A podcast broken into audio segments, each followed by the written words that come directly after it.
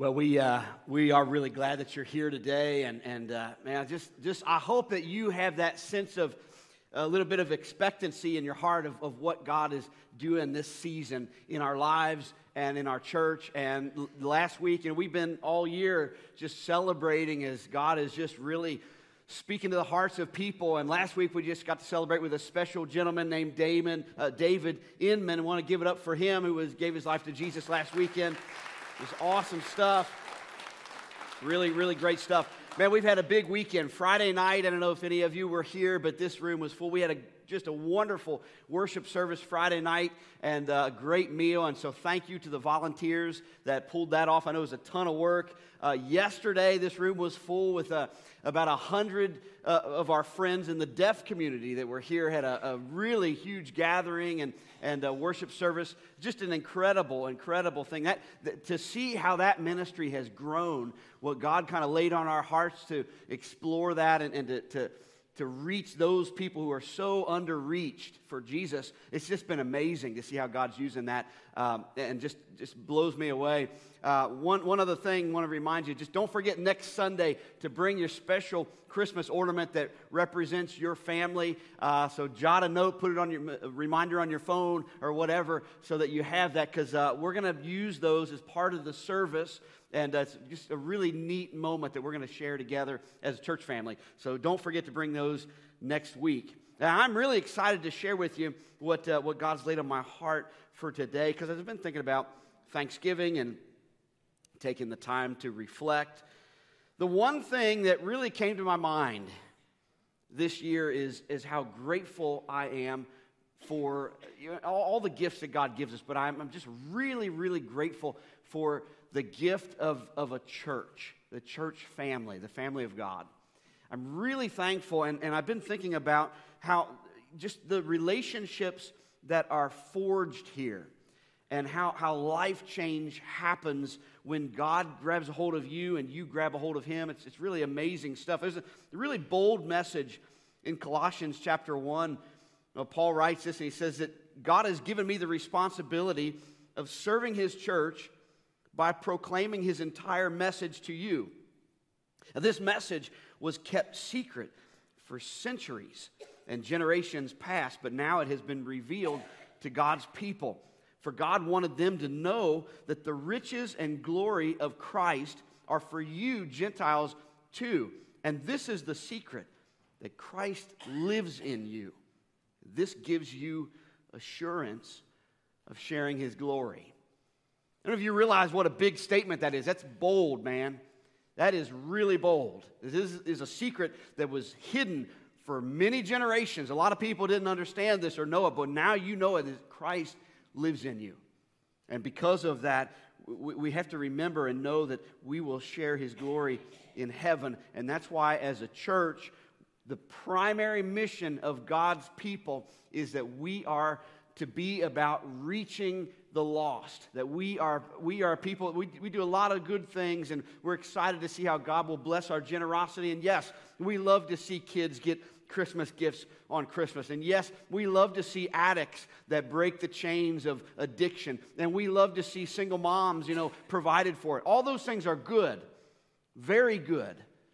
But they are secondary to the main the main mission of the church, which is to reach the lost, to see those people come into a life changing relationship with Jesus Christ, because now we're talking about eternity. And, and, we can't ever forget how important that is, and that's why we give. We, we want to meet needs, but all of those things are secondary to the main thing which is to see people come to know Jesus Christ. And that's, this is how we show love to the community. We want people to know that God loves them. And I want to look at a passage in the New Testament in uh, Galatians chapter 6 and just want to share a few things that I love about the family of God. These are just things that I think, man, when I'm really thankful for the church, and I'm just, I, I'm, a, I'm kind of a blessed guy because I grew up in the church. So it was, it was always kind of part of my life. My grandparents, faithful, were faithful people and just loved well and, and, and served well. And, and uh, you know, a lot of seeing my, my mom and her faith and how she built that into us also. It's just, I, I've been blessed in the sense that God has always been a part of my life. You know, there's always, I've always known the church. There's been times that I've rebelled and didn't really want to be there. And maybe that's some of you here today. You're like, I'm here, but I, you know, maybe you kind of got that little itch. And I've, I've been there. I understand that. But I, there's a sweetness. Just there's something that, that God does among his people when we come together. And one of the things that I'm so grateful for is to know that the church builds people up instead of beating them up.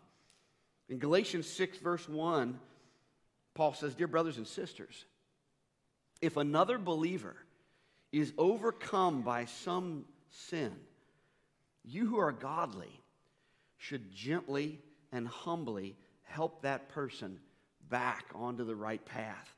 And be careful not to fall into the same temptation yourself. That's a good little statement there, by the way. You know, maybe if you know somebody in your life that's really struggling in some area, uh, but you, you know it might be a, an area of weakness for you. If, if you've got a you know, problem with alcoholism, maybe, maybe that's something that you, you've struggled with, you know, and you've got a buddy that's, you know, maybe, maybe it's better that you don't go pick him up from the bar. Maybe send somebody else, you know, or, or whatever the case may be. That's what he's kind of communicating is we, we, we want to help people, but also be careful because unfortunately, we're all going to be in a position at some point where we're overcome by sin.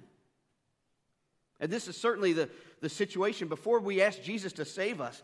But, but even after that time, there, there's moments when the pool of temptation is so strong and it just, it just seems so overwhelming. We find ourselves at a weak moment when we slip and fall. What do we do as a church, as a family? What do we do when we see someone who is our brother, who is our sister, and they've fallen into some kind of sinful lifestyle that is, is messing up their life. What do we do? That's the thing I love about the church. This is how we are. I hope that you know this, that we're different, we're distinct from the rest of the world. Church is not a social club. It is, it is, uh, it is the family of God. What do we do? We, it, because what we, what we see in the world is, is two different extremes. When somebody's messing their life up, the world, we either see them, it's either cancel or reject. You know, it's, it's either, hey, you, you are rejected forever.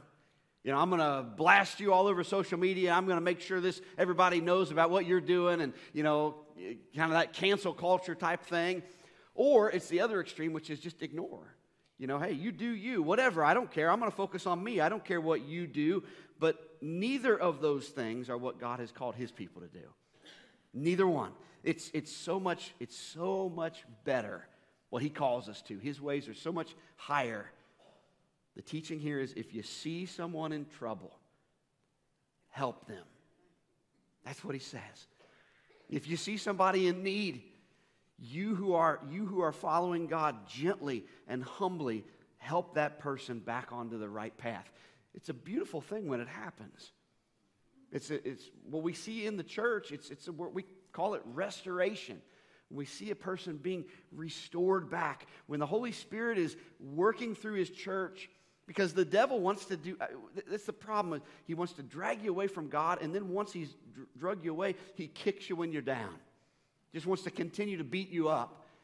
You know, when I talk to people who fall into some kind of sin, the, the thing that's, that's amazing is not only is the the, the brokenness of their choices and the problems there, but also the guilt that they're carrying and the shame.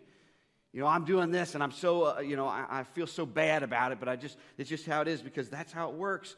But God is all about second chances. And if we're going to be the people that God's called us to be, we need to be about second chances too. Ephesians 5 says that we should imitate God imitate him in everything we do because we are his dear children. So we live a life filled with love, following the example of Christ. If we're going to do that, we, we have to be people that offer grace. Uh, we, we, we, and we do that. We, I, I see that so well here at, at this place, at Fairdale Christian Church. I see that, uh, you know, maybe I'm a little biased, but I, I, I see that so beautifully, and, and uh, I'm just so proud of, of who God has made us to be. That's our heart. We don't want to be a place that beats people up. We want to be a place that builds people up. And the second thing that I'm grateful for, though, when I think about, man, I just love the church. I just love it. it. Is that the church is a burden lifter, not a burden giver. You think about what that means, you know, that we're, we're sharing the load. We want to help carry one another's burdens. That, uh, that uh, passage goes on in Galatians 6 and verse 2. It says, Share each other's burdens. And in this way, obey the law of Christ.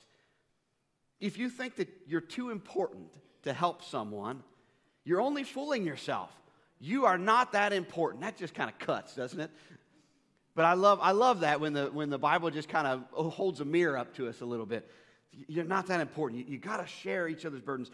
And verse 4 says, Pay careful attention to your own work, for then you will get the satisfaction of a job well done, and you won't need to compare yourself to anyone else, for we are each responsible for our own conduct. Now, you got to understand this, this passage. It's talking about two different types of people. There are those who put burdens on you, and then there are those who take burdens off of you. And Jesus taught that, that religion, and that's what religion does, religious people. You know, Jesus, uh, and we, we say this often, that Jesus doesn't call you to follow a religion. He's called you into a relationship with Him. There's a, there is a difference.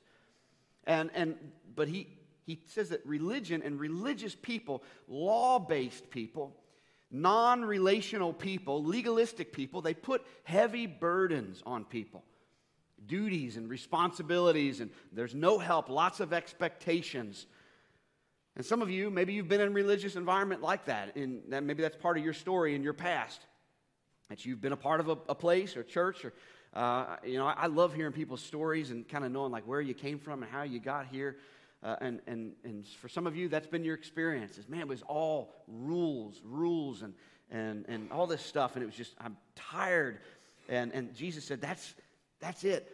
When, when we have that experience of, of heavy burdens, he says, if you'll come to me, I will help you carry that. All you who are weary and heavy laden, come to me, and you'll find rest for your souls because my yoke is easy. He said, My burden is light. He's saying that religious, demanding, legalistic based people, they're going to put burdens on you. They're burden givers. And Jesus is a burden lifter. He helps you. That's one of the reasons that we need each other.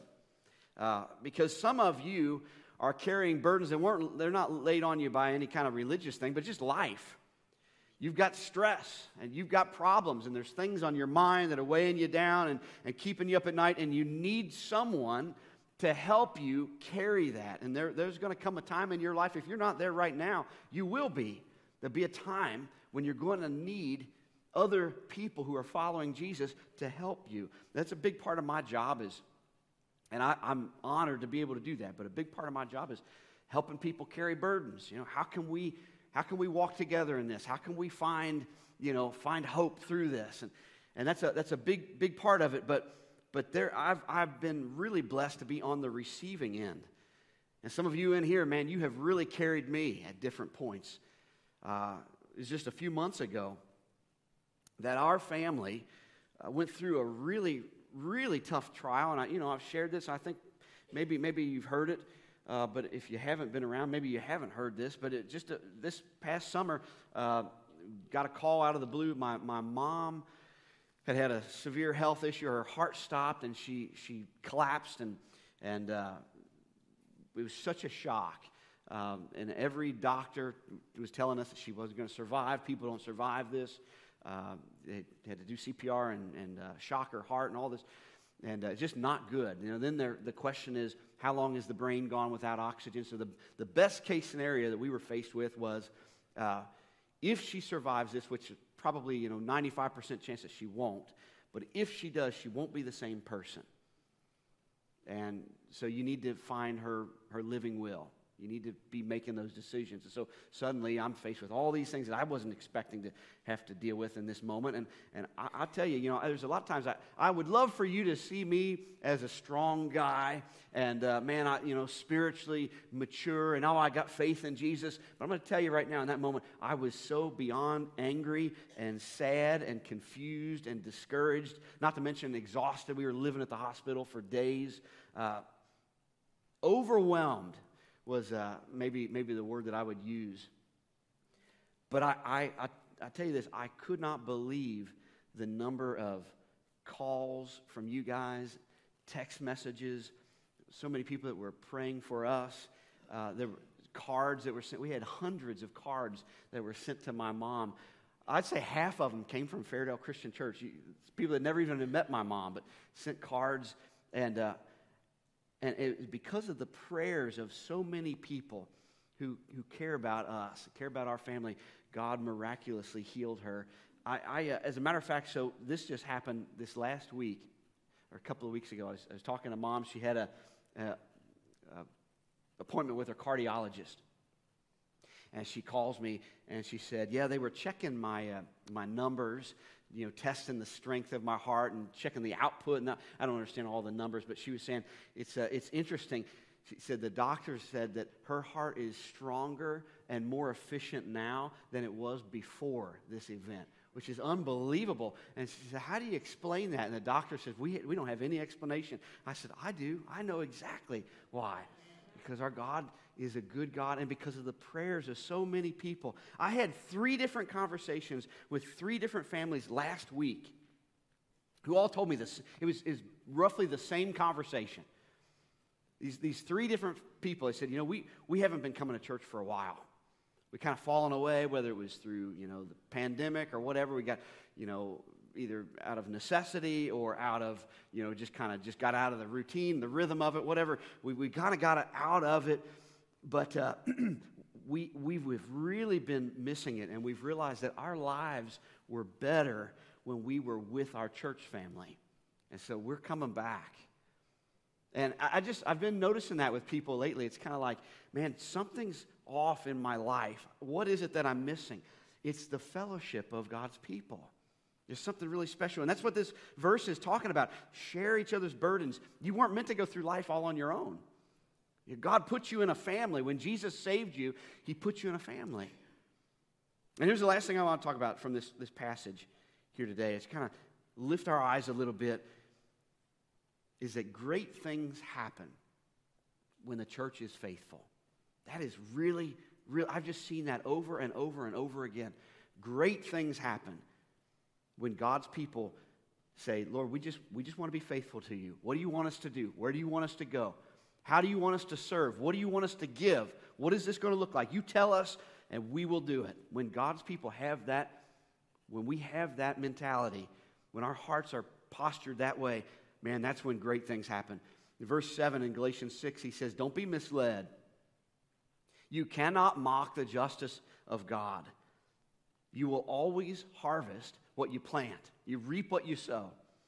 Those who live only to satisfy their own sinful nature will harvest decay and death from that sinful nature. But those who live to please the Spirit will harvest everlasting life from the Spirit.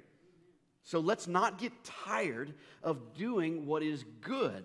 At just the right time, we will reap a harvest of blessing if we don't give up. Therefore, whenever we have the opportunity, we should do good to everyone, especially to those in the family of faith. He's talking about the principle of, of sowing and reaping, you know, planting and harvest. And you plant an apple seed, you get an apple tree. And, uh, you know, and the harvest is always much more than, than what you planted. You know, it's not like you plant one seed and get one seed. You get, you know, thousands. Uh, you know, there's no, there's no measure to how many you, that, that you can get. And there, there's those of you that maybe you're into economics and you already know this. Amazing how those of you who are wise with your money, you invest a little bit faithfully over a long period of time, and those small investments will grow into a large return. Uh, and, and you'll have much more than what you started with. You have much more than what you, what you initially put in. So I'll say this number one, you reap what you sow.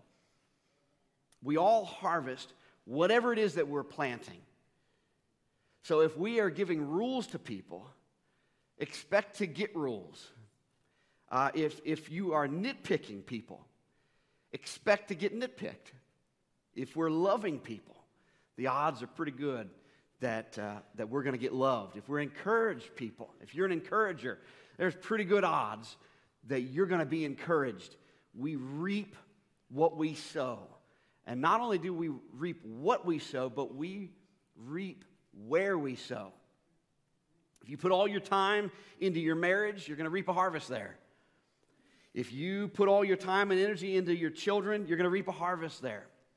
If you spend all your time at work, you may be very fruitful at work. You will reap a harvest there. Now, your family may be falling apart, but you will reap where you sow. And so, as Christians, we got to look at our life, and this is where priorities come into play. This is what I'm, what I'm driving towards.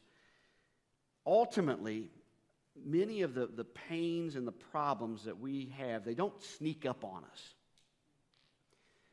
If you're hurting today, if there's something going on, it, it probably didn't just come out of nowhere. Our lives just they, they just don't get sideways overnight. There's been a lot of planting bad seed. And then we harvest garbage and we wonder what happened. We can't seem to figure that out.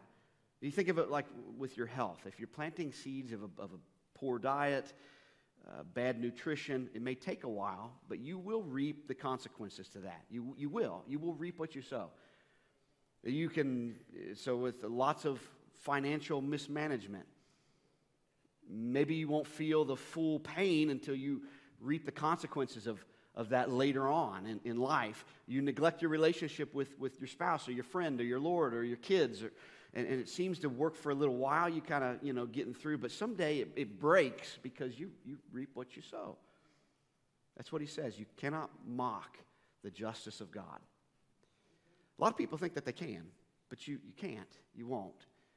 You will always harvest what you plant.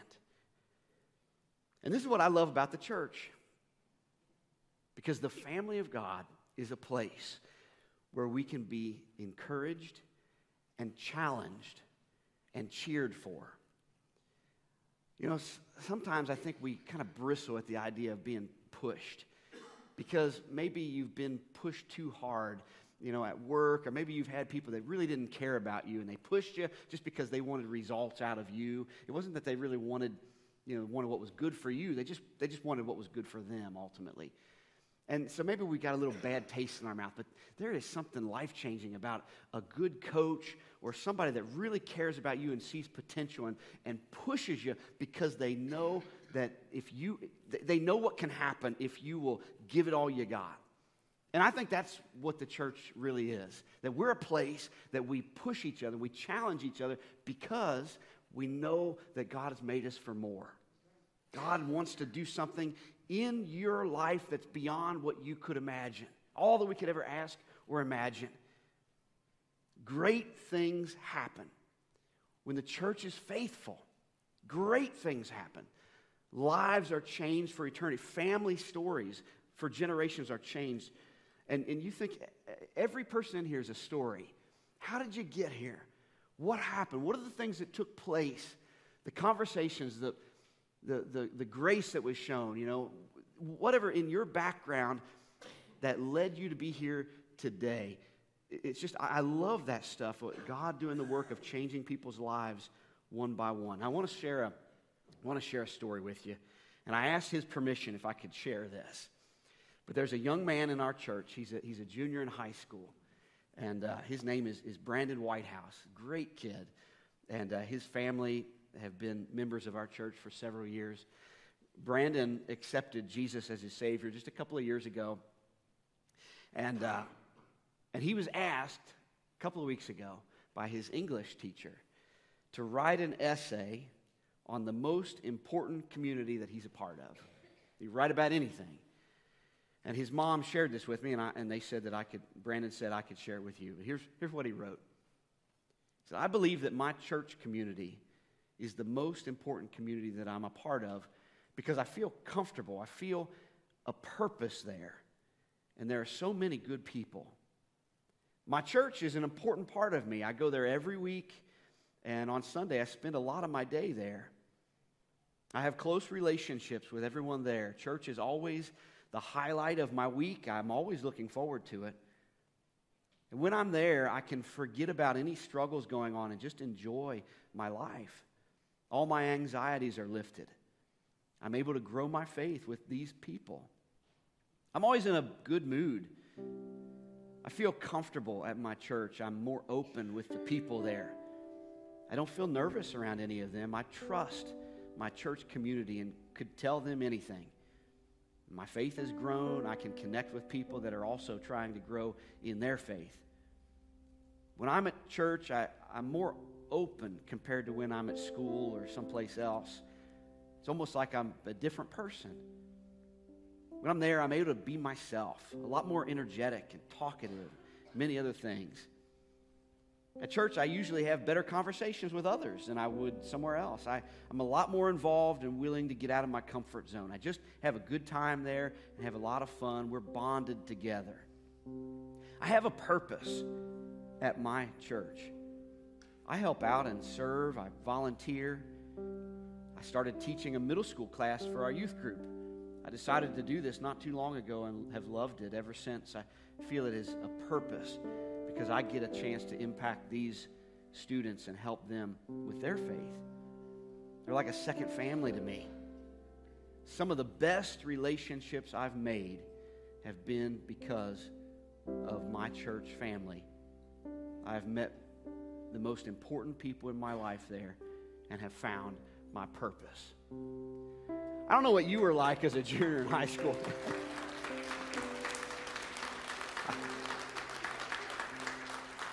I, I don't know what your story was when you were a junior in high school, but I think, man, this kid, I'm so proud of him, but I'm also just so, so thankful that he can say that about this church family. That that's his experience. These people have changed because of what's happened here. It's changed my life. And his faith in the Lord is growing, and that's made the biggest difference. That's just one story of so many that have been changed by God because of the faithfulness of the people here. And not just right now, but for decades and decades and decades of people following the Lord as faithful as we can be. That's why we give. That's why we love. That's why we serve. That's why we teach. That's why we challenge each other. That's why we want to push each other so we can be real people rooted in Jesus together. Galatians 6 9, I love the hope of this verse. It says, Let's not get tired of doing what is good because at just the right time, See, that's my problem. I keep wanting to get out ahead of God a little bit. Sometimes we get disappointed or discouraged because we think, well, I tried and I tried and nothing happened, nothing happened. I would say nothing's happened yet. At just the right time, we will reap a harvest of blessing if we don't give up. So thank you all for your faith, for your generosity. God's going to use your gifts to bring honor to the name of Jesus. We're going to have a time of communion now. Our server's going to serve us. We wanted to put it at the end of the service today because just wanted to to uh, kind of respond that way. You know, sometimes we get a little lost in all that and maybe it goes by a little quick. I just wanted us to kind of pause a little bit at the cross and just take the time to say, Thank you, Lord. Thank you, Jesus, for what you've done. So let me pray, and our server's going to serve us. Father, we are thankful for the good that you show us every day. We're thankful for the gifts that you give us. But all, of all of them, the greatest was the gift of your son, Jesus. Because he, he lived and he taught and he died and he rose again, we are different people. We have a confidence that's not in ourselves, but it is in crucifixion and the resurrection of our Lord Jesus. We know that his death purchased our salvation, and his resurrection is what gives us hope of life eternal. So, Lord, as we share together in, in this supper right now, help us, Lord, to just to pause and to give you thanks because you are worthy of all the honor and the glory forever. It's in Jesus' name I pray. Amen.